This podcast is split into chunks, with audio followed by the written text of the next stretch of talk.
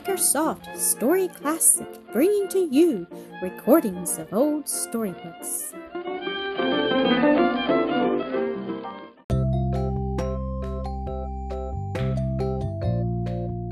Lightfoot on a Boat. Lightfoot, the Leaping Goat. Episode 7. The park where Lightfoot, the leaping goat, had worked with Mike for several weeks, giving rides to children, was quite a large one. There were many paths in it and driveways. There were also patches of woods and places where the bushes grew in tangled clumps, making many hiding places.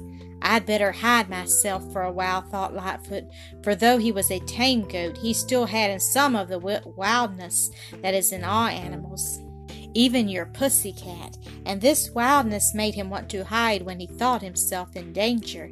And the danger Lightfoot feared was that he would be beaten with a stick for knocking over the boy who had tormented him. I'll hide under these thick bushes, said the goat to himself when he had run quite a distance from the park where the small wagons were kept. The bushes were thick, but with his strong head and horns, Lightfoot soon poked a way for himself into the very middle of them, and there he lay down upon the ground to rest, for he had run fast and was tired. His heart was beating very hard. Though he did not know it, Lightfoot had done just as a wild goat would have done, one that lived in a far off country, who had never seen a wagon, a harness, or a squatter's shanty, he had hidden himself away from danger, and with beating heart as he crouched under the bush, Lightfoot wondered what he would do next. I can't go back to the park and help Mike with the wagon, giving the children rides, thought Lightfoot. If I do, that boy with the stick will be waiting for me. He'll be angry at me for knocking him down. That little girl wasn't mad at me for knocking her off the trolley track, but then that was different, I guess. And maybe Mike will be angry with me too. I'll be sorry for that. He won't give me any more lumps of salt, nor sweet carrots. I won't see Blackie again, nor Grandpa Bumper. I'll never jump around on the rocks any more and see the sharp horns. Well, it can't be helped, I suppose. I must do the best I can. I'll stay here for a while and see what happens. So Lightfoot remained in hiding, and when Mike had finished getting his little lunch in the restaurant, he came back to reharness his goat to the wagon, ready to give the children rides in the afternoon. Why, where's Lightfoot? asked Mike in surprise as he came back and saw the broken rope where he had tied his pet. Where's my goat? How should I know? asked Henry in a cross sort of voice. He butted me over on my back a little while ago. You must have done something to make him do that quickly, cried Mike.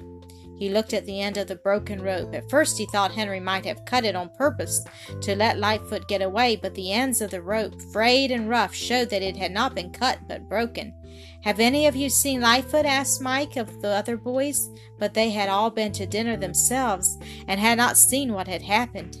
The other goats, too, had been taken to the stable for the noon meal. Only Henry had seen Lightfoot run away, and he felt so unkindly toward the goat and Mike that he would not tell.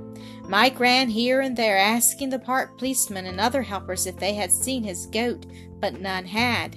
Lightfoot had taken just the best possible time to run away, noon, when everyone was at dinner, and now the goat was safely hidden in the bushes. Well, I've just got to find him, said Mike to himself as he looked at the goat's harness hanging on a tree and at the wagon with its strip of bright red carpet. I've just got to find Lightfoot.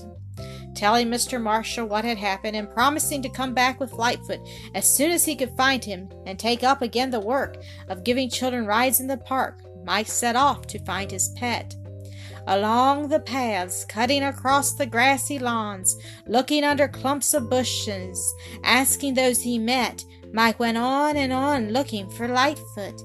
Now and then he stopped to call the goat's name, but though once Lightfoot, from where he was hiding, heard Mike's voice, he did not bleat an answer, as he had always done before. He is looking for me to whip me, thought Lightfoot, and I am not going to be whipped. Poor Lightfoot! If he had known that Mike would not whip him, but would have petted him and given him something nice to eat, the goat might have come out from the bush where he was hiding and have trotted up to Mike. Had Lightfoot done this, he would have saved himself much trouble.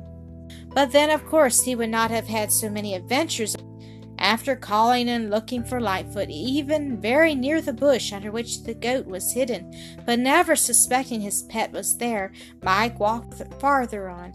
He had not given up the search, but now he was far from the place where Lightfoot was hiding. Lightfoot stayed under the bushes and listened. He did not hear anyone coming toward him, and he began to think he was now safe. He was beginning to feel a bit hungry again, so he reached out and nibbled some of the leaves.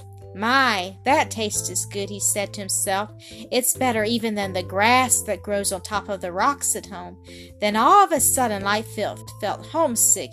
He thought of the fun he had had with Blackie and the other goats, and he wanted to go back to them. I think I'll do that, he said. Maybe after all. Mike will not let that other boy beat me, but I'll wait until after dark. The sun sank down in the west. The children and their nurses went home from the park. The goats and wagons were taken to the stable. Mike came back from his search. Well, did you find your goat? asked Mr. Marshall. Mike shook his head sadly. No, I didn't, he answered, but I'll look again tomorrow. If you don't find him pretty soon, went on the man, I'll have to get another goat and wagon. Mike felt sadder than ever at this, for he knew the money he had been able to earn with Lightfoot was much needed at home, and it was with a sorrowful heart that Mike told his mother what had happened. Never mind, Mike, my darling, said the good Irish woman. Maybe Lightfoot will come back to us some day. At dark, Lightfoot crept out from under the bush. The lights were sparkling in the park, and he thought he could easily find his way back to Shanty Town. Mike had driven him from there to the park and back many times. But the darkness, even though there were lights here and there, bothered Lightfoot. He soon became lost. He did not know which way he was going. Once, as he crossed a green lawn in the park, he saw, standing under a lamp, a policeman with a club. Lightfoot did not know what a policeman was, but he knew what a club was used for to beat goats. But he shan't beat me, thought Lightfoot, so he kept in the shadows and got safely past. On and on he wandered, trying to find his way back to the rocks where he had spent so many happy months. But he could not find them, and at last he became so tired that he crawled under some bushes and went to sleep. It was morning when Lightfoot awakened. He found he was in a strange place. It was a place of many streets and with big cars running back and forth on shining rails. But they did not run as did trolley cars. Instead, a big engine pushed them and pulled them. Though Lightfoot did not know it, he was near a railroad yard. He came out from under the bush to look for something to eat. He saw an empty can with a piece of paper on it that he knew was covered with paste. He wanted that paper very much, but as he crept out to get it, a boy picking up coal from the tra- tracks saw him and cried, Oh, fellers, look at de goat!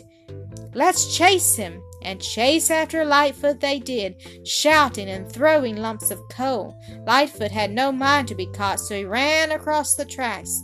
The boys shouted at him, the men in the railroad yard yelled at him, and when he crossed the tracks, the engines tooted their whistles at him. Altogether, Lightfoot was very much frightened. On and on he ran. Some of the boys were getting closer now, for Lightfoot could not run over the shiny rails as easily as they. I'm going to get that goat, cried the boy who had first seen Lightfoot.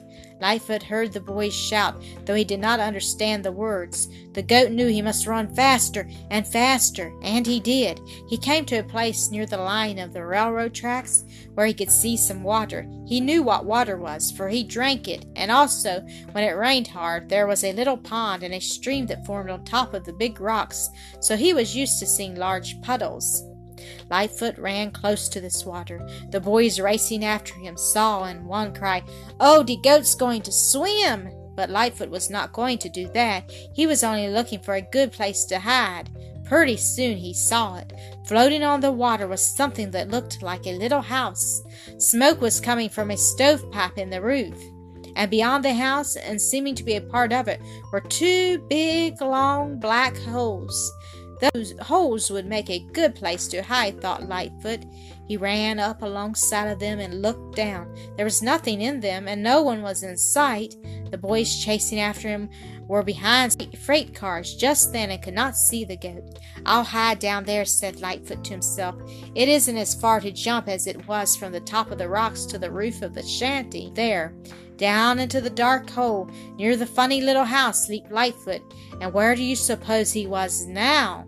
He was down in the bottom of a canal boat down in the big hole, in the hold, as it is called, next to the cabin or little house. In the hold, though it was empty now, is loaded the cargo the boat carries hay, grain, or coal. For the first time in his life, Lightfoot was on a boat. Thank you for listening to another episode of Acresoft Story Classic.